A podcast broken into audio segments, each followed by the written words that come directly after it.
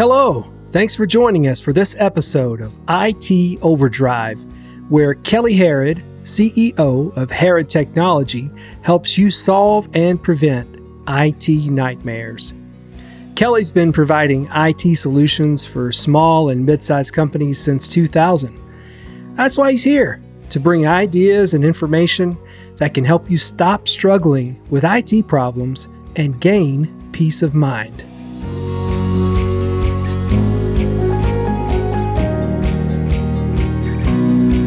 That's exactly what it was. It was um, it was two factor authentication, and yeah, over the past really over the past two years, it's it's making a huge push. But you know, it's been around for a while.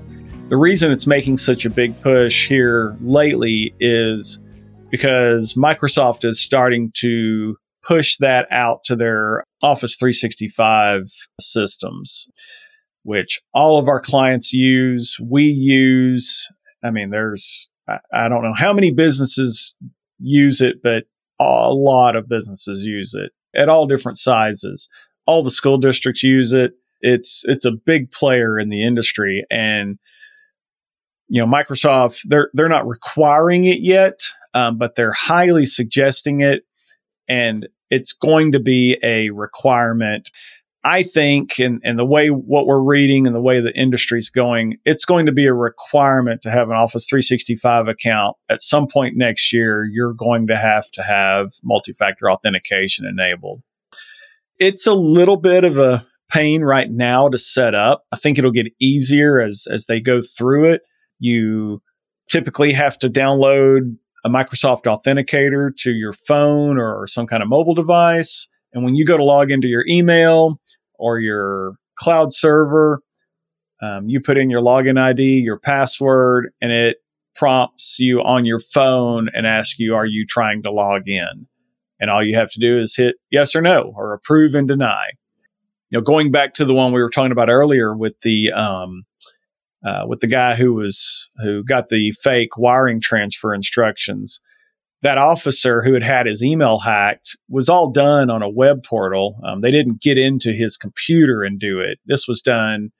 They they guessed his password and logged into their web server from halfway around the world, set these rules up, and and that's where the emails came from. If they'd had multi-factor authentication enabled, which again we suggested highly uh, in the scope of our work. In fact, not to go off on a little tangent here, we're actually working on a document right now. Um, we have to, we're going to run through our attorneys next week. We're going to send to all of our clients with a recommendation to enable multi-factor authentication on their Office 365 accounts. And if they don't want to do it, we're going to make them sign off on a piece of paper that they refused it and that if there are any breaches caused by this that we determine that are caused by them not having the MFA enabled, that will be outside the scope of their contract and, and will incur basically hourly charges to, to repair. So it's kind of getting to be that, that serious. Going back to this, this instance, if, if this uh, officer had had multi-factor authentication enabled for his email account, he would have randomly gotten a pop up on his phone saying, Are you trying to log in? And it gives a location, which would have said from, you know, wherever it was, halfway around the world. And he could have just easily said, uh, Nope, deny that, and problem solved. No more issues.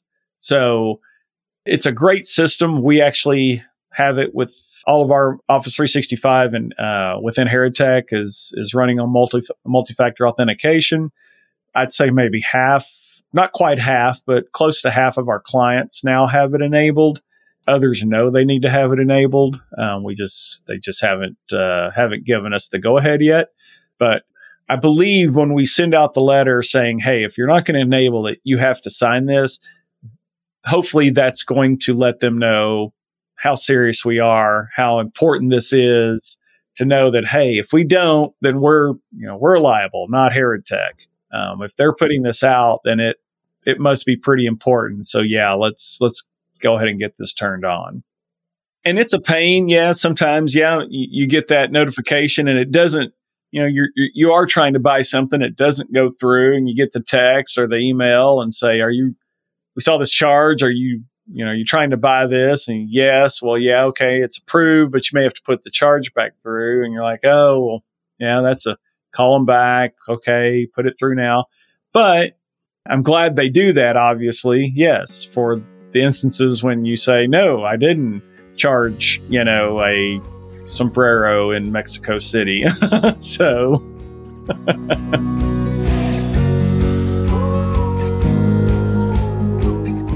Thanks so much for listening to IT Overdrive. I hope this episode was helpful. Please visit our website at itoverdrivepodcast.com for the show notes and additional episodes. And hey, if you're experiencing problems like we talked about today, we'd love to give you an honest assessment of the situation. Just head to our site at harrodtech.com and schedule a call. Thanks again for listening. We'll see you next time on IT Overdrive.